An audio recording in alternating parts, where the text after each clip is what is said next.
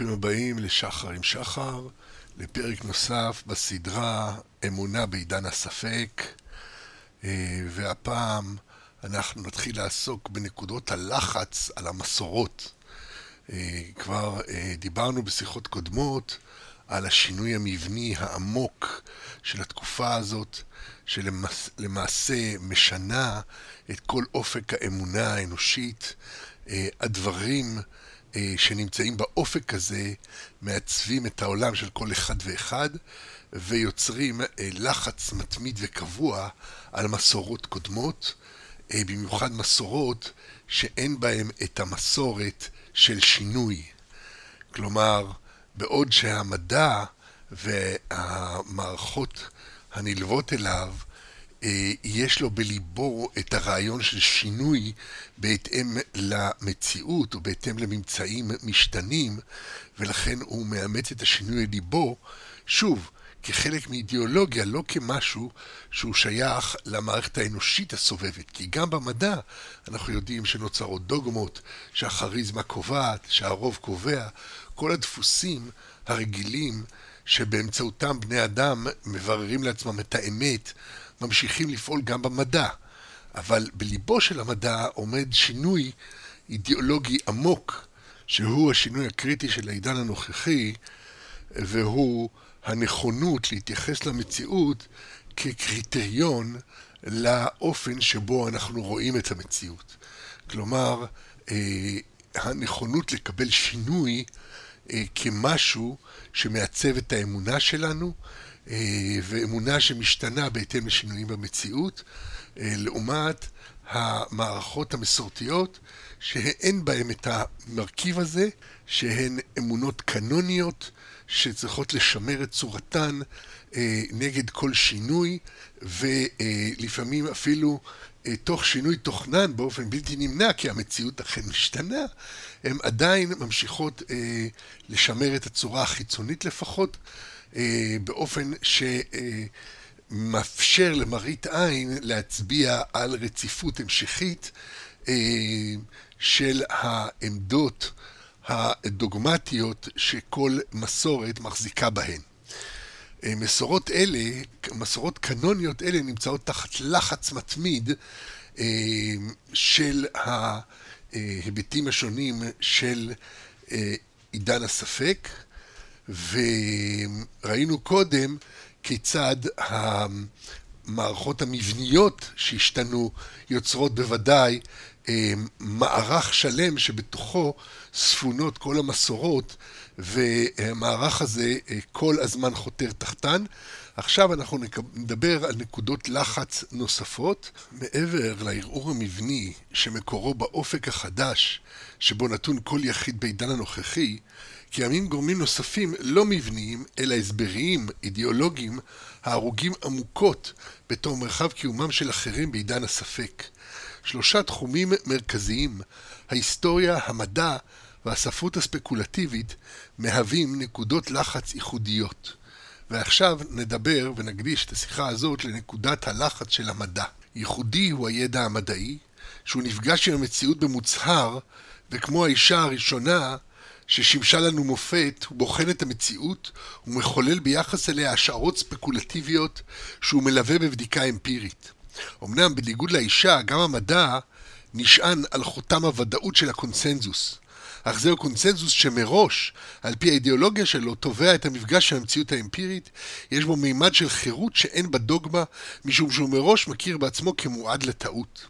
וכאשר נפגשת דוגמה עם אמונה, שמודיעה מראש שאולי היא מועדת לטעות, אך חוזרת ומוכיחה את עצמה שוב ושוב כנאמנה לחוויית היחיד, יש בכך כדי להפעיל לחץ גדול על האמונות הדוגמטיות. המדע, הנשען על ידע קונסנזואלי, המלווה בהסבר חירותי, והקורא ליחיד לבדוק בעצמו מתוך ההצהרה ללא דעות קדומות. בדיוק הפוך מאמונות דתיות שעל פי הצהרה, דעתן הקודמת היא המקודשת. יש משהו מהאירוניה בכך שאותו איש שעשה יותר מכל כדי לערער בספקנותו הרדיקלית את עצם האושיות עליהן נשען המדע האמפירי, הביע בצורה החריפה ביותר את הרצון לידע מבוסס אמפירית ובחילה כלפי כל ידע שאינו כזה. כך, על פי יום, אם ניקח לידינו כרך כלשהו העוסק בתיאולוגיה או במטאפיזיקה סקולסטית למשל, הבה נשאל, האם יש בו חשיבה מופשטת אודות כמות או מספר? לא. האם יש בו היגיון ניסויי המתייחס לענייני עובדות וקיום? לא. השלך אותו אם כן ללהבות. לא יכול להיות בו דבר חוץ מפלפולים ואשליות. אה, כמובן שאומנם אה, יום אה, והערעור שלו על המדע בסופו של דבר לא ממש השפיע על המדענים, כי המדענים כאמור לא אה, עובדים מתוך ספק, אלא מתוך רצון לאשש את התיאוריה שלהם, והמדע האמפירי המשיך להישען בהצלחה רבה על אושיות אלו גם אחרי הערעור, כי המדענים לא כל כך עסוקים בפילוסופיה, במיוחד לא כזאת שמראה שמה שהם עושים חסר כל תוקף. מדענים בעלי נטייה פילוסופית תמיד יכלו להישען על קאנט, שכביכול הציל את הפילוסופיה מידי ספקנותו של יום, כמובן שהוא לא הציל ולא כלום, ומפעם לפעם אני נוהג להשתלח קלות בקאנט, אבל הפעם אנחנו נדלג על זה. על כל פנים, הציטוט מיום היה מתוך uh, ספרו, uh, או חיבורו, Inquiry Concerning Human Understanding, uh, חקירה ביחס להבנה האנושית, חיבור מספר 12 על הפילוסופיה האקדמית או הסקפטית, או הספקנית. Uh, בפועל, הוטרדו המדעים המדויקים מעט מאוד משאלות אלו של הפילוסופיה של המדע. די היה באינדוקציה על כל פגמיה כדי לספק את חומר הגלם התאורטי שהניע את ניסויי המדע. עם כל הוכחתו הפילוסופית של איום, שמספר גדול ככל שיש של תופעות אמפיריות אינו יכול לשמש בסיס ודאי לחיזוי תופעות כאלה בעתיד, המדע המשיך לדבוק בדרך זו בעקשנות ולקצור תוצאות גם בהיעדרה של ודאות מוחלטת. דווקא אופיו האינטואיטיבי של המדע, המהווה המשך טבעי של הנטייה האנושית הרגילה להמשגה של המציאות ובניית תיאוריות, גורם לכך שכאשר ההסבר מתקבל על דעת מדענים רבים, הוא מקבל תוקף חזק מאוד של אובייקטיביות, וזאת למרות שמבחינה פילוסופית טהורה, כל השערות המדע נשארות תמיד בגדר הצעה להסבר בלבד, וגילויים אמפיריים חדשים עלולים תמיד לקעקע את ההסבר המוצע. ועם כל זאת, מדובר בתהליך שהוא זוועת הפילוסופיה.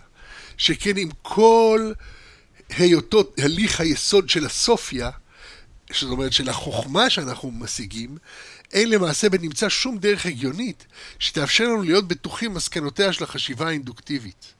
אין כל דרך ודאית לקבוע את נכונותו או אמיתותו של עיקרון או כלל כלשהו שהוסקו על סמך ריבוי תופעות חוזרות.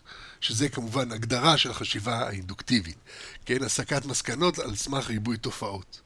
גם אם נמצא מיליון ממצאים התואמים את התיאוריה, מי יערוב לנו שהממצא המיליון ואחד לא יסתור אותה?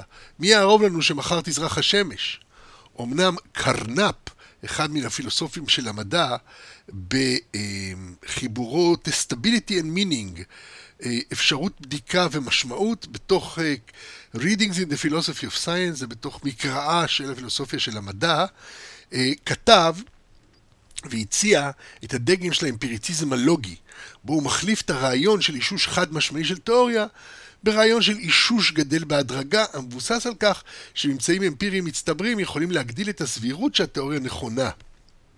אולם, פילוסופים אחרים של המדע יקשו לשאול כיצד יכול מספר סופי של תצפיות גדול ככל שיהיה להוביל למסקנה ההגיונית שתיאוריה כללית מסוימת היא קרוב לוודאי נכונה. וזה, מי שחלק עליו זה למשל בלק בחיבור שלו על אינדוקציה באנציקלופדיה של הפילוסופיה. יתרה מזאת, כפי שמסביר צ'למרס, עוד פילוסוף של המדע שכתב אה, ספר בשם מהו הדבר הזה הנקרא מדע, What is this thing called science, אה, הוא מסביר בלא מעט הומור, גם אם ננסה לבסס את האינדוקציה כשיטה לאישוש תיאוריות מדעיות על סמך עצם העובדה שהשיטה האינדוקטיבית פעלה בעבר היטב במסגרת המדע, למשל בטענה שחוקי האופטיקה, שהוגשו באופן אינדוקטיבי מתוך תוצאות של ניסויי מעבדה, שימשו במקרים רבים לתכנונם של מכשירים אופטיים ומכשירים אלו פעלו היטב, ואם אתם מרכיבים משקפיים אז אתם מבינים זאת היטב, וגם אם נביא דוגמאות רבות מאוד להצלחתה של השיטה האינדוקטיבית בעבר, הרי שהצדקה זו היא עצמה אינדוקטיבית, ובוודאי לא נוכל לקבלה כדי להצדיק את השיטה האינדוקטיבית. לא נוכל להשתמש באינדוקציה כדי להצדיק אינדוקציה, כותב קלייטון בפילוסופיה של המדע, מה אנחנו צריכים לדעת. ולמעשה, כבר בשנת 1777 הוכיח היום ששום מספר סופי של תצפיות לא יוכל לעולם להצדיק את הקפיצה לטענות מסוג כל x ו-y, כפי שכותב אותו קלייטון, ככל שנרצה להאמין שהעתיד יהיה כמו העבר, היקשים מסוג זה מלמדים אותנו יותר על, הפסיכ... על הפסיכולוגיה האישית שלנו מאשר על הקשרים אמיתיים כלשהם בעולם. ובכל זאת, עם כל שבריריותה הפילוסופית, האינדוקציה נשארה כלי חזק מאוד בנשקייה של המדע, מעצם כך שהברקותיהם התאורטיות של מדענים הן בדרך כלל אינדוקטיביות באופיין. דהיינו, המדע מגבש לעצמו רעיון המסוגל להכליל מגוון של תופעות המוכרות לו, ולנבא את הישנותם. גם אם אין בכך כדי להוכיח את התיאוריה, ממשיכה האינדוקציה לשמש כמנגנון המרכזי ביצירתן של תיאוריות. עם כל חוסר ההיגיון שבאינדוקציה ואי ודאותה, היא מהווה דרך יעילה מאוד להכרת העולם. הדרך העיקרית בה אנו מבנים לעצמנו את העולם. רק בסוף שנות החמישים, כאשר הלכה והתחדדה התחושה שיש פגם מוסרי ביומרתו של המדע לידע ודאי על העולם, הציע פופר, הפילוסוף הידוע של המדע, בספרו The Logic of Scientific Discovery, היגיון הגילוי המדעי, הוא הציע לראשונה גישה אחרת להתפתחות הידע המדעי המבוססת על הפרכה, falsificationism. עכשיו, אני לא יודע אם הוא היה הראשון, אבל בטח הוא היה הפופולריזטור של זה, והגישה הזאת אה, מיוחסת אליו בספרות של הפילוסופיה של המדע, אה, כך שאני לא נכנס פה להיסטוריה, שמן הסתם היו, היו קודמים לו כבר מבחינה פילוסופית, זה הרי רק הגיוני. על כל פנים, אה, ברור שהוא זה שביסס את הגישה הזאת ואת הטענה הזאת, שזה קריטריון של המדע. בכמה ספרים אה, משמעותיים ביותר שהוא כתב, אה, אה, ושאחרי מלחמת העולם השנייה, אחרי שהנרטיבים הגדולים של הגזענות בשם המדע הופרכו על ידי היסטוריה עקובה מדם, אז הייתה ממש נהייה אל פופר ונטייה לחבק אותו אל ליבנו, והוא אחד מה, בוא נגיד, עמודי התווך של עידן הספק, בעמידו את הספק במרכז השיטה המדעית. אה, הדוגמה, הדוגמה הקלאסית ליעילותה של גישת ההפרחה והאופן בו היא פותרת בעיות האינדוקציה היא זו של סל של 99 זוגות גרביים לבנים וסוג אחד שחור, שכבר הזכרנו בשיחות קודמות. התיאוריה קובעת שכל זוגות הגרביים בסל לבנים. על פי השיטה האינדוקטיבית די לשלוף כמה זוגות גרביים לבנים מהסל כדי להוכיח את השערתנו ביחס לכל הגרביים. אך למעשה, גם אם נוציא 99 זוגות לבנים, על פי השיטה האינדוקטיבית, עדיין לא ניתן יהיה להסיק מכך בוודאות שהתיאוריה נכונה. עם זאת, די בזוג אחד, שחור, כדי להפריך את התיאוריה. ההפרחה על פי גישה זו היא נקודת השינוי המביאה להתפתחות המדע. במקום להתמקד באותו פן של החשיבה האנושית המחולל את התיאוריה, היוצר את ההכללה, העדיף פופר להצביע על הפן השני הסותר את התיאוריה, המוצא את היוצא מהכלל את הס... ו... ומוצא את הסתירה ההרסנית. למעשה הדגיש פופר מבלי משים את הקוטב המסתורי של המציאות עצמה, שיכולה להשיב למדען אהבה, או לסתור לו על פניו, אך היא המפתח לידיעה.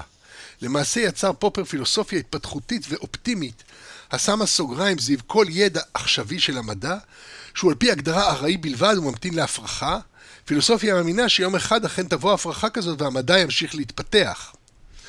פופר טוען שתיאוריה יכולה להיות יצירתית, מוטה ומבוססת על דעות קדומות ככל שנרצה, ואין לחשוש מכך, שהרי אין לנו תיאוריה יכולת, יכולה להיחשב אמיתית.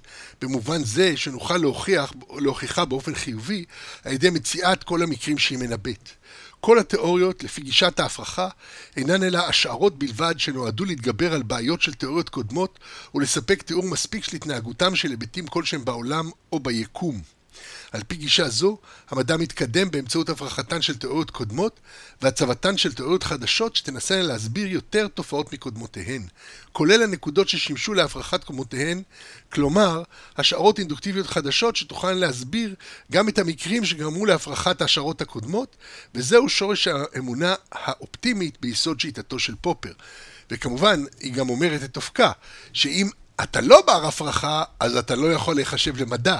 כלומר, היא, היא הופכת את, ה, את הספק עצמו לנקודת הקריטריון שמאבחנת תיאוריה מדעית.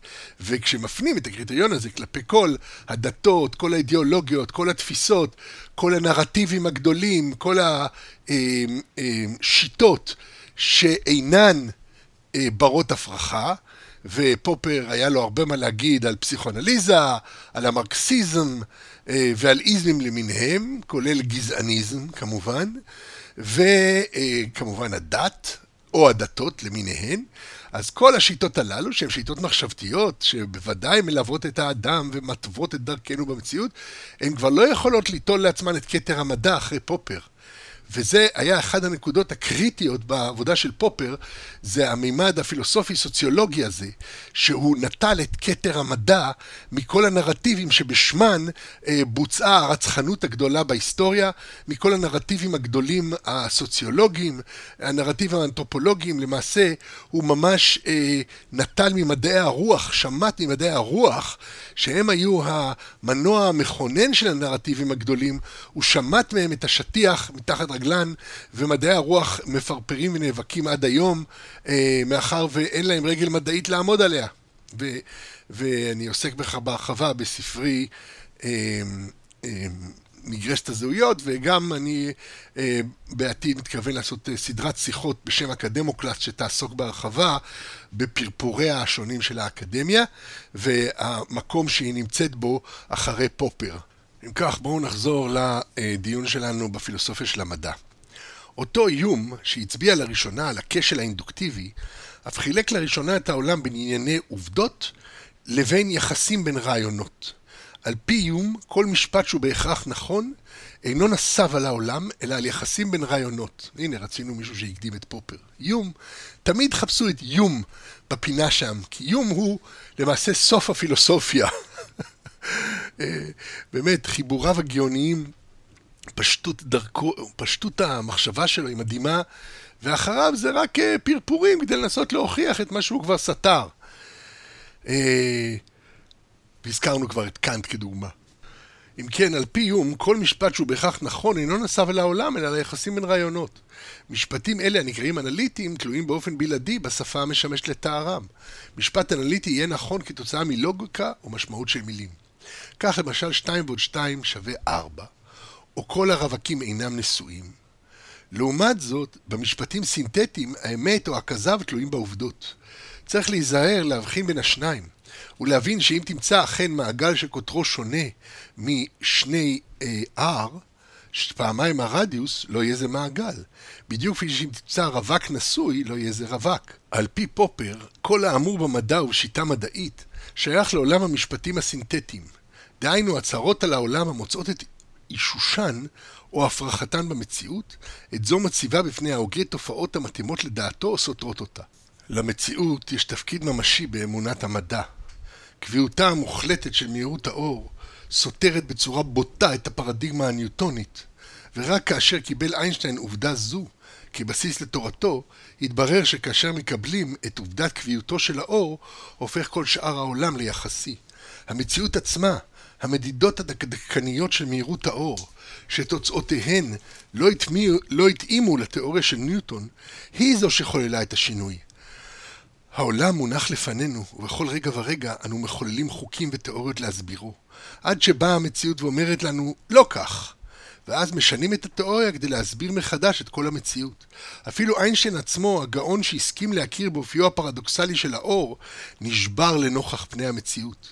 כאשר באו אנשי הקוונטים ואמרו לו, כל מה שאמרנו שיש היגיון מסודר המנחה את המציאות זה לא נכון, כי הכל זה סטטיסטי. יש עיקרון הנקרא אי הוודאות. הקובע שלעולם לא נוכל לדעת בו זמנית מקומו ומהירותו של חלקיק. ואיינשטיין, עם כל זה שהוא עצמו ערער את כל התורה המכנית הניוטונית, בכל זאת הוא הרי היה אחרון המכניסטים. הוא רק שינה את האקסיומת של העולם הניוטוני, אך לא מרד בשיטותיו. הוא פעל באותו עולם המכני של המאה ה-19. עכשיו באה תורת הקוונטים ומשנה את כל הכלים התפיסתיים מוודאות של חוקים מתמטיים רציונליים לביצה תובענית של הסקות סטטיסטיות. אז מה אמר איינשטיין? הוא לא יכול היה לסבול את זה. הוא הביע התנגדות תיאולוגית. הוא אמר, אלוהים אינו משחק בקובייה. הקדוש ברוך הוא אינו קוביוסטוס. אולם העיגון המיוחד שהצליחה תורת הקוונטים המדעית להתאגן במציאות, הוא זה שנפנף אפילו את סמכותו הגדולה של איינשטיין אל ביבי ההיסטוריה, והעלה את עיקרון אי הוודאות של אייזנברג לרמת הוודאות המיוחדת השמורה רק למדע. אמנם גם בפילוסופיה של המדע, כפי שמציין מלהוטרה בחיבורו על השיטה המדעית, מלהוטרה on Science, Scientific Method and Evolution of Scientific Thought, a Philosophy of Science Perspective of Quasi-Experimentation, אם כן, גם הוא מציין שבשנות ה-70 חזרו במדע לריאליזם. במילים אחרות, לשאיפה לאמת המושגת בדרך ההיגיון, אה, שחזרה להיות חלק מהפילוסופיה של המדע. הריאליזם הקלאסי סבור שהעולם קיים באופן שאינו תלוי בתפיסתו. אחד מהעקרונות היסוד של הריאליזם המדעי בימינו הוא שאכן קיים משהו שם בחוץ, שהמדע יכול לחולל תיאוריות ביחס אליו. עם זאת, מדובר בריאליזם בר הפרחה וביקורתי, ולכן בעמדת ביניים בין הריאליזם הישיר של תפיסת החושים לבין הרלטיביזם.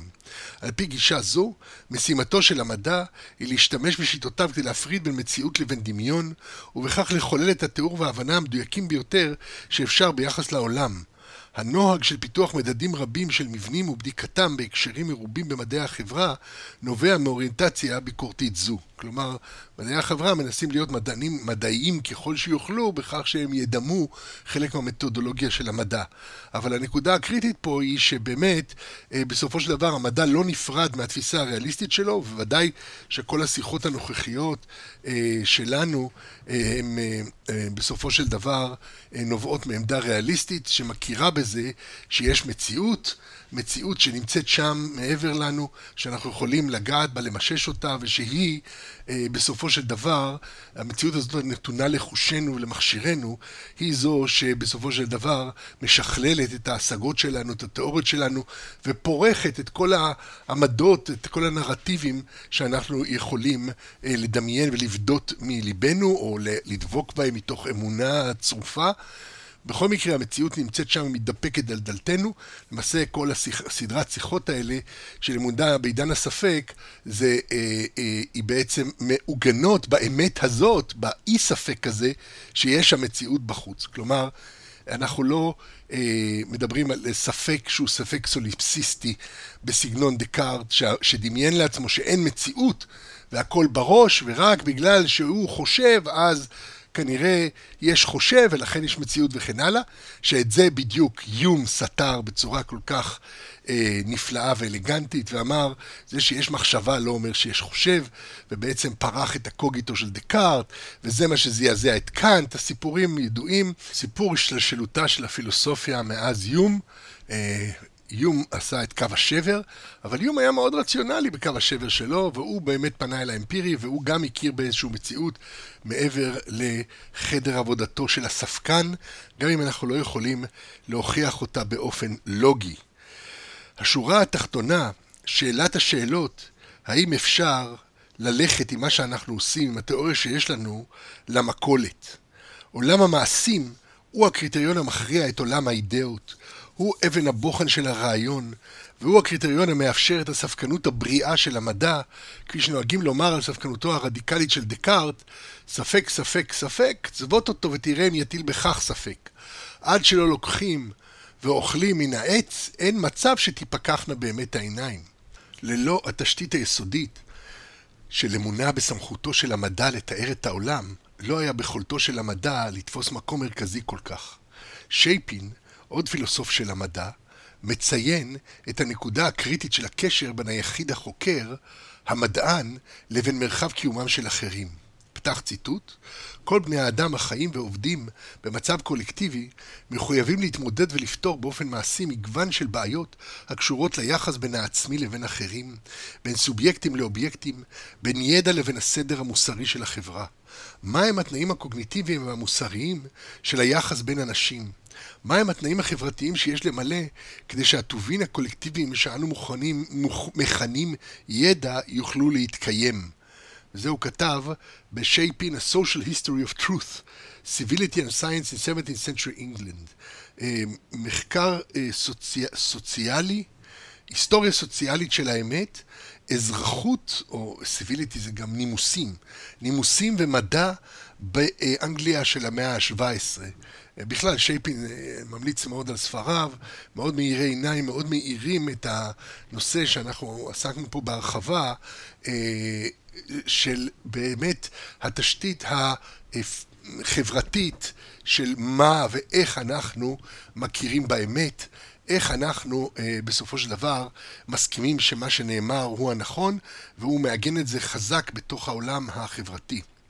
שייפין התמקד בממשק שבין היחיד לבין מרחב קיומם של אחרים, וניסה להראות את התפקיד המכריע שיש למה שאחרים מספרים לנו, והאופן בו הסתמכות על עדויות מצליחה להפוך לבלתי נראית בפרקטיקות אינטלקטואליות מסוימות. כלומר, להפוך למובן מאליו שאין צורך להצדיקו. לאחר שגילה את ירחיו של צדק, כותב שייפין, כינס גלילאו מספר פעמים מומחים בולטים בתחומו כדי לצפות בירחים אלה. רבים מבין העדים הללו טענו שלמרות שהטלסקופ עובד נפלא כאשר מדובר בראייה על פני הארץ, הוא נכשל או מכזב כאשר מדובר בתחום השמימי. עד אחד כתב שגלילאו לא השיג דבר, שכן יותר מ-20 מלומדים היו נוכחים, אך איש לא ראה את הירחים החדשים בבירור. רק כמה שניחנו בראייה חדה, השתכנעו במידת מה. מצב עניינים זה לא צריך להפתיע אותנו. ראייה באמצעות טלסקופ או מיקרוסקופ היא ראייה מיומנת בתנאים מיוחדים. כאשר אני ואתה למדנו כישורים אלו כסטודנטים, היו לנו יתרונות עצומים על פני בני תקופתו של גלילאו. היינו שייכים לתרבות שכבר אישרה את אמינותם של מכשירים אלו, כאשר עושים בהם שימוש נאות, וכבר החליטה עבורנו אילו סוגים של דברים קיימים באופן אותנטי בתחום הרחוק מאוד והקטן מאוד, אף סיפקה לנו מבנים של סמכות שבהם יכולנו ללמוד מה לראות וממה להתעלם, אף אחד ממשאבים אלה לא היה זמין לגלילאו באופן שאינו בעייתי. היה צריך ליצור אותם ולהפיצם בעמל רב. זה ציטוט משייפין, אה, המהפכה המדעית. אה, ספר אחר שלו, The Scientific Revolution, מרתק ביותר, מומלץ ביותר. האמון, כותב שייפין, אינו אלא צורה של אמונה, ציפייה נורמטיבית לגבי תוצאות סבירות. ועם כל זאת, תפקידן של אמונה וסמכות בהבניה ובתחזוקה של מערכות של ידע בעל ערך היה כמעט בלתי נראה. הרבה מאוד אפיסטמולוגיה מודרנית עוסקת בטיעונים שיטתיים, שידע לגיטימי מוגדר בדיוק על פי המידה בה הוא דוחה את הנקודה של האמון. אם שומעים אנו, סליחה, אם שומעים שאנו אומרים משהו על בסיס של אמון, אנו נתפסים כמי שאין לו ידע אמיתי כלל. אין זה חכם לקבל את העולם על סמך אמון בלבד. טיפשים, פחדנים ורופאי אליל עושים דברים כאלה. וזוהי אחת הדרכים בהן אנו מכירים אותם ככאלה. אמון וסמכות מנוגדים לעצם הרעיון של מדע, כביכול. והרי לנו הפרדוקס המופלא של מדע ספקני, היוצר אמון מוחלט בתוצריו. הספק המחולל ודאות. וזה אולי ההגדרה הטובה ביותר של עידן הספק. שאולי היינו יכולים גם לכונן, לקרוא לו עידן הענווה בפני המציאות, אבל אה, לא יודע אם אה, אמונה בעידן הענווה בפני המציאות היה שם כל כך קליט כמו עידן הספק. הידע, כותב שייפין, אמור להיות תוצר של יחיד ריבוני הניצב מול העולם. הסתמכות על דעותיהם של אחרים יוצרת שגיאה, עצם חוסר האמון שתאורטיקנים חברתיים זיהו כדרך החזקה ביותר לפורר את הסדר החברתי, אמור להיות האמצעי החזק ביותר לבנות את הידע שלנו. הספקנות היא תמיד מהלך אפשרי, אולם האפשרות שלה נובעת ממערכת בה אנו מקבלים ידע רלוונטי אחר על בסיס של אמון. כאשר מיציתי DNA מתוך חומר, נתתי אמון בזהות הרקמה החיה שקיבלתי. מהירות הצנטרפוגה, אמינות המדחום, ההרכב האיכותי והכמותי של ממסים שונים, חוקי החשבון. כמובן יכולתי באופן עקרוני ובמחיר כבד של זמן וכסף לאמץ נוהל ספקני ביחס לאמיתיות של התווית על בקבוק האתנול. ומכאן גם ביחס למיומנות והיושר של מי שהכין את הנוזל. יכולתי לבחון את האתנול המשוער כדי לברר את תכונותיו הכימיות והפיזיות. בעשותי כן קרוב לוודאי שהייתי מסתמך על המיומנות והיושר של מי שהכין את המכשירים והכימיקלים בהם אשתמש כדי לחשוד בזהות של האתנול המשוער. לכן, ברור שכל פעולה של חוסר אמון תסתמך על מסגרת כללית של אמון. ואכן כל ספק מניח מראש מערכת של דברים מתקבלים כמובן מאליו, המאפשרת מקרה זה של ספק. הספק וחוסר האמון הם משהו המתרחש בשוליהן של מערכות אמון.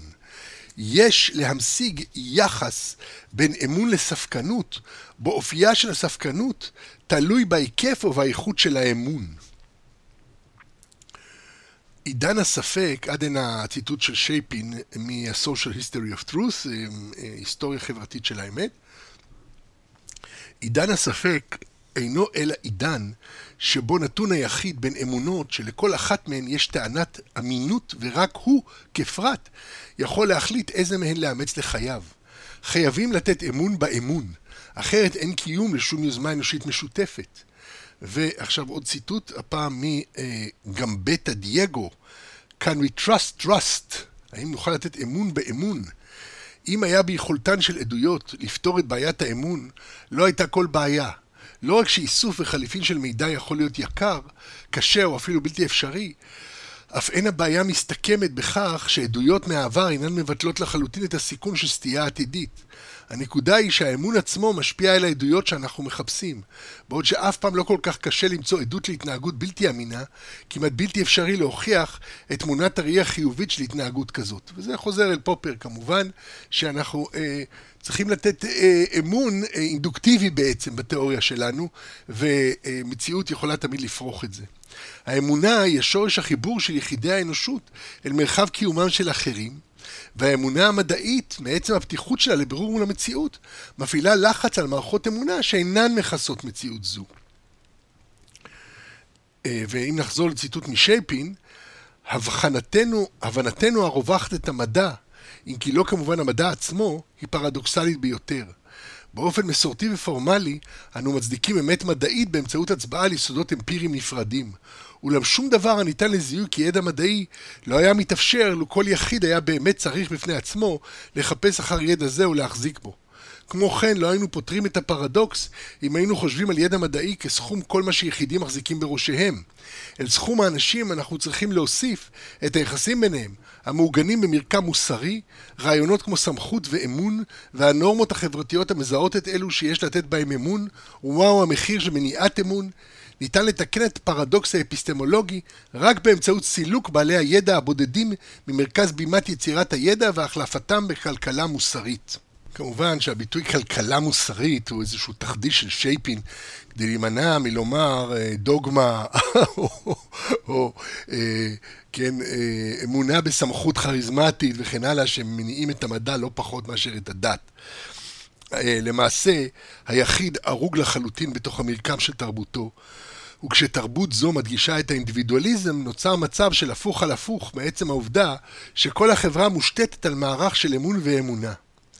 וזהו הפרדוקס הפראי בלב תרבות המערב, מאמציה הנצחיים לברוח ממבנה הסמכות של הדת, אפילו התהליכים הקוגניטיביים המחוללים אמונות וייצוגים אינם ניתנים להבנה במונחים אינדיבידואליסטיים. מאחר ובהתאם לניסוחה החריף של דגלס, המחיר שאנו משלמים עבור המחשבה עצמה היא הקולוניזציה שלנו בנפשותיהם של אחרים. מוסדות חברתיים מחייבים את המקורות והתשתית של לגיטימיות. כל מוסד זקוק לחתיכת תרבות שתעיד על נכונותו על פי ההיגיון והטבע. זה היה ציטוט מלומן, Trust and Power, אמון וכוח.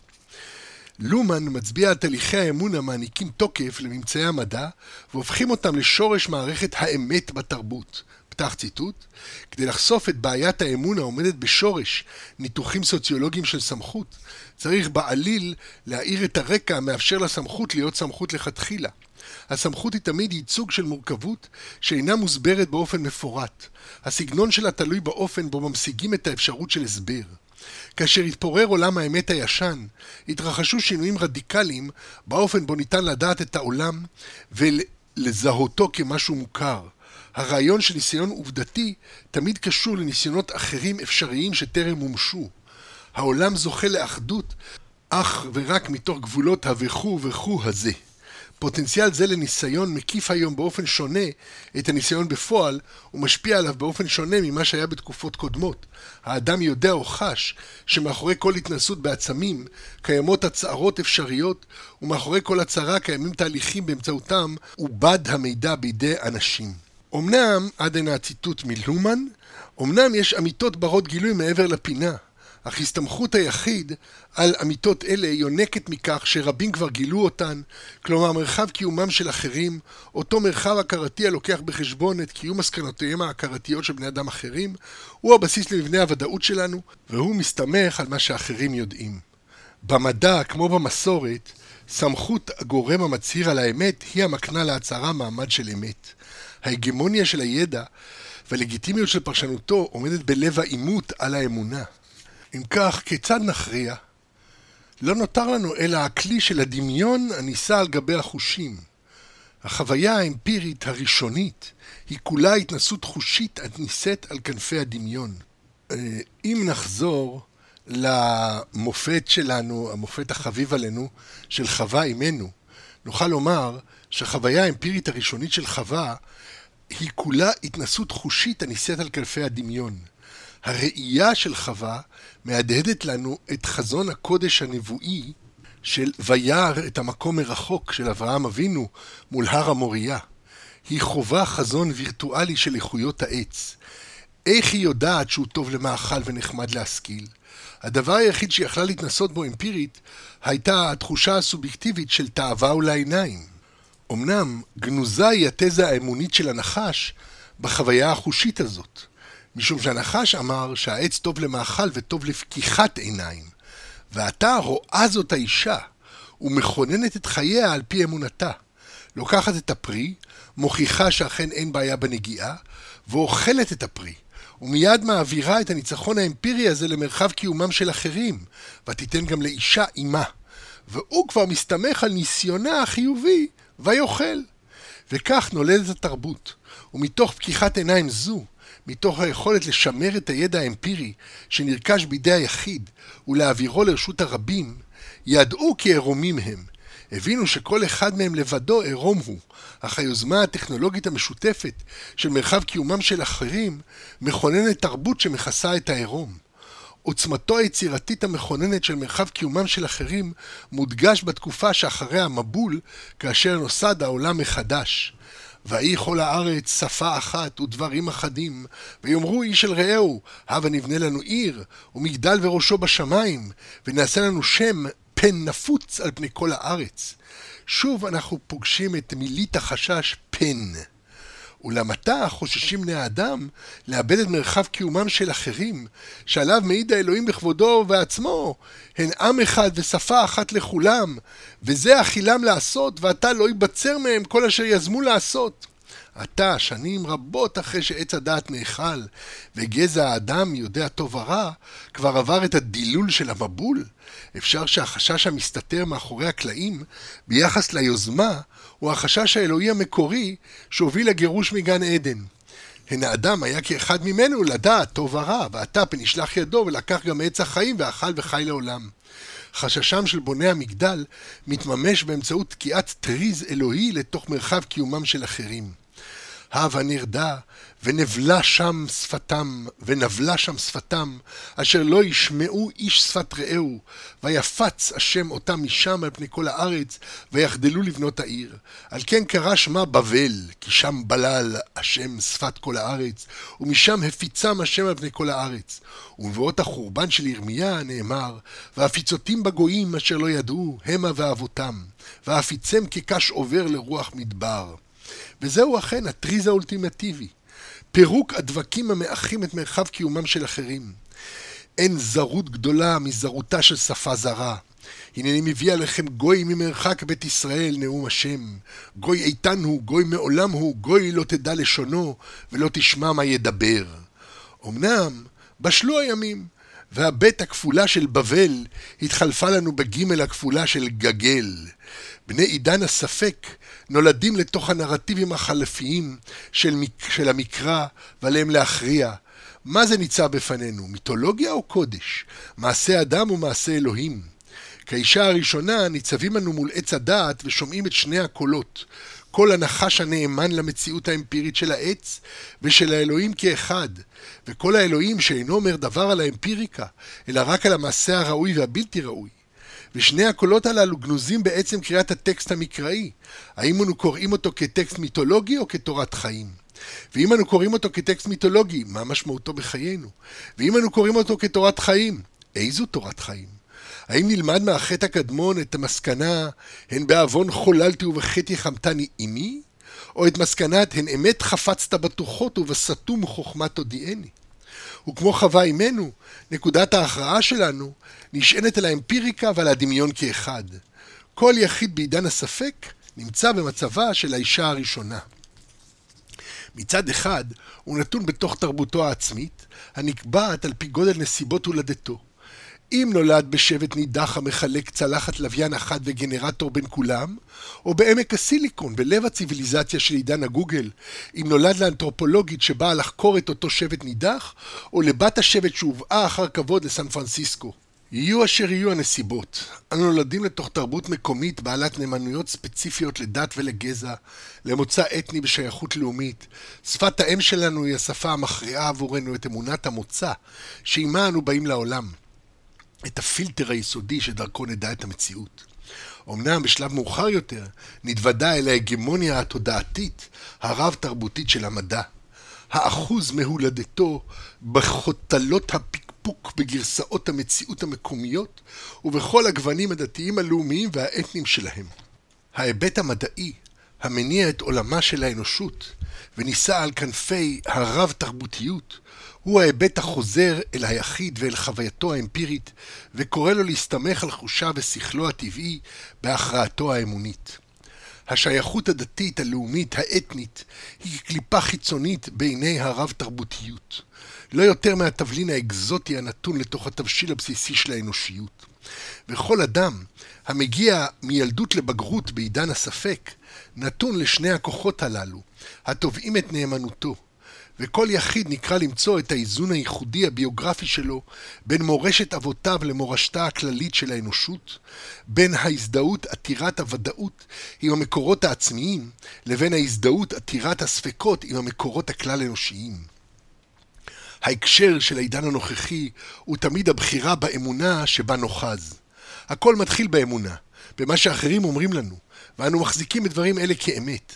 אך הבירור האמפירי של האמת בא רק אחרי האמונה באמת שמונחלת מאחרים, כי אין לנו שום מושג על המציאות לפני שאחרים אמרו לנו מה זה, לפני שאחרים הסביר לנו כיצד להשתמש ואיך לנהוג.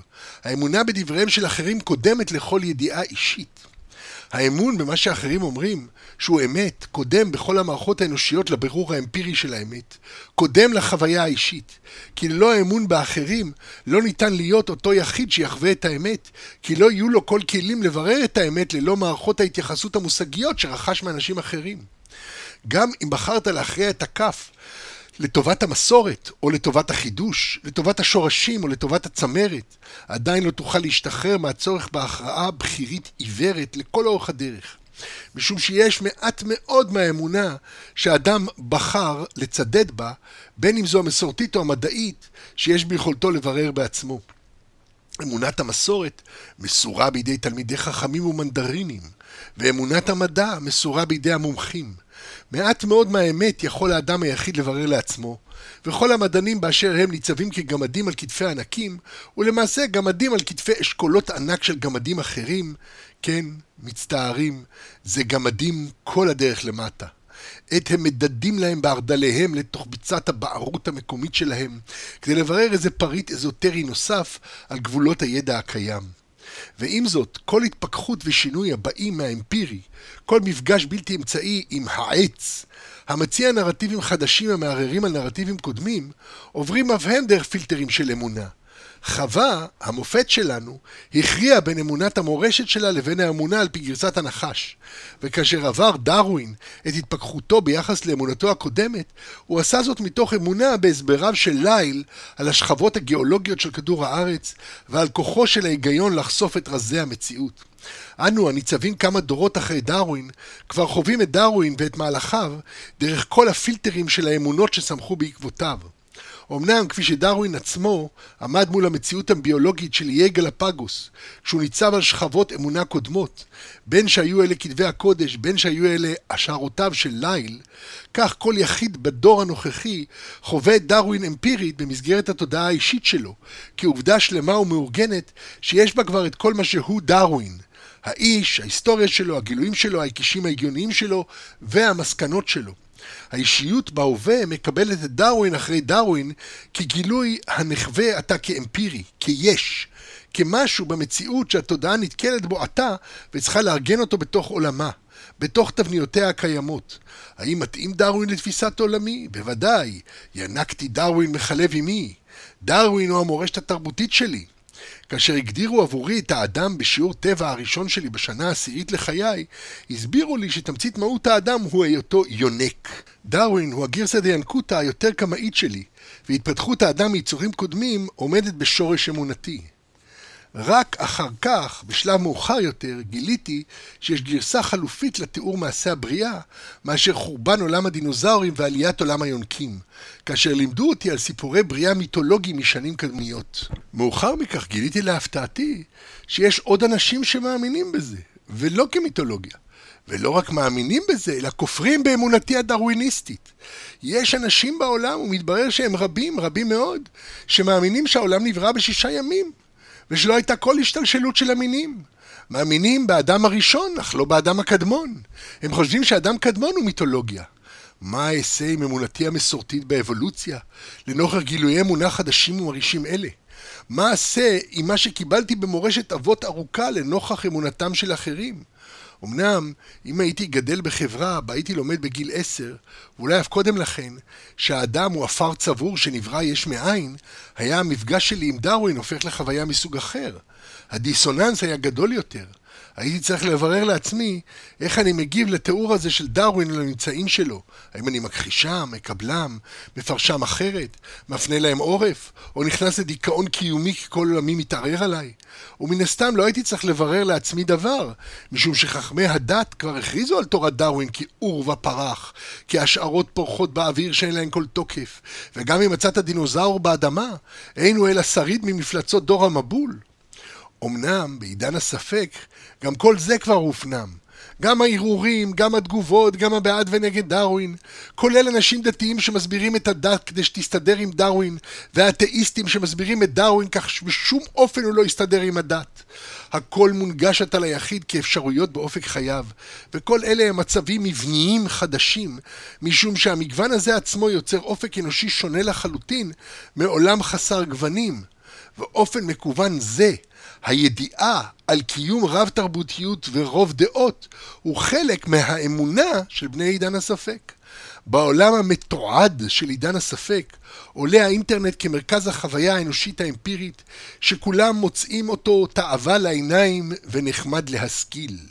בתחומים נרחבים שהיו בעבר תחת ידה מוסרת המסורת האנושית את הפיקוד לאינטרנט, להנגשה הגלובלית הטוטלית של כל הספרים והצילומים, העיתונים והסרטים, המעגל הרב-אנושי, הכולל את כל המדיה והספרות, כל התקשורת.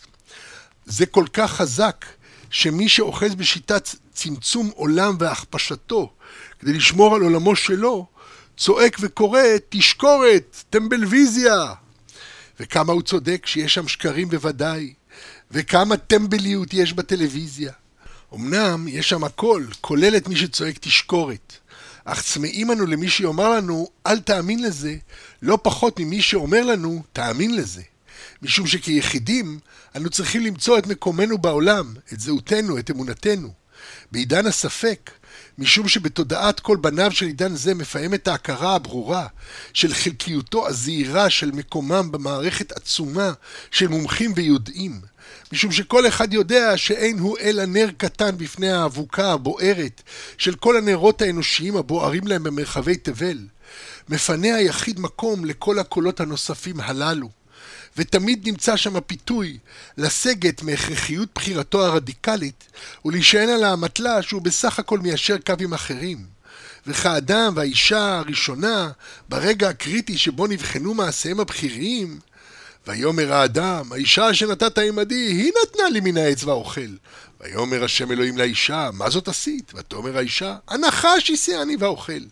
אכן ההישענות על מרחב קיומם של אחרים עמוקה היא ויסודית, באשר ממרחב זה צמחנו, ובמרחב זה אנו נטועים. והוא מציע לנו הקשר שמתוכו אנו יכולים להצביע על כל מה שלא קיבלנו כמסורת וכמורשת, כהסעה או השעה, השיעני, כהשעה של הנחש, סוג'סטיה, השעה. אל מול ריבוי ההשעות שנושאת עם הרב תרבותיות של עידן הספק, ניצבת לה הדת, המורשת המסורתית כאלטרנטיבה ייחודית הקוראת לאדם לעשות לו רב ולהסתלק מן הספק. באופן מטמיע למדי, נראה שעצם השאיפה לבודד את המדע מתחומי דעת אחרים היא קונטר פרודוקטיבית, וטשטשה את העובדה שאין המדע נבדל מתחומי דעת אחרים אלא מנקודה אחת, והיא שהמציאות מאששת אותו. דהיינו, שיש אפשרות בדיקה ממשית לטענותיו, ויש פתיחות לאישוש הזה מהמציאות. בעוד שתחומי דעת אחרים נאלצים להמתין למעבדתה של ההיסטוריה לשם בדיקתם, או שאין להם מעבדה כלל, והם פשוט נתונים לאופנות שונות. אוקיי, פה נסיים את השיחה שלנו הזאת על המדע כנקודת לחץ על המסורת, אה, ובשיחה הבאה שלנו אה, נתחיל לכן לעסוק במעבדה של ההיסטוריה, באופן שגם ההיסטוריה עצמה מפעילה לחץ על המסורת. שוב, הידע שלנו על ההיסטוריה שהולך ונצבר בעידן הנוכחי, אה, החוקרים ללא ספור שחוקרים אה, לפרטי פרטים צדדים של ההיסטוריה שמעולם לא נחקרו בעבר, זה גם חלק מתכונת העידן הנוכחית. ספרים שעוסקים בהיבטים שפעם בכלל לא נחשבו כחלק ממה שהיסטוריון עסוק בו. פעם זה היה היסטוריה של מלכים ומלחמותיהם. Uh, היום ההיסטוריה יכולה לעסוק בנימוסים, בשחר הילדות, בהולדת הספרות, בפוקו, אה, עם ההיסטוריה של המיניות, היסטוריה של השיגעון. Uh, יש לנו היסטוריה uh, שהיא גם בודקת את השינויים החברתיים, גם בודקת היבטים קטנים שבקטנים uh, בתחומים uh, מגוונים ומופלאים, היסטוריה של הסופלה. כן? יש, יש ספרים מדהימים, דברים מרתקים, שפתאום אתה רואה את השורש החברתי של דברים, איך הם מתפתחים, איך הם עוברים מדור לדור, ואיך הם uh, עוברים את האבולוציה שלהם, התפתחות. Uh, אוקיי, אז עד כאן.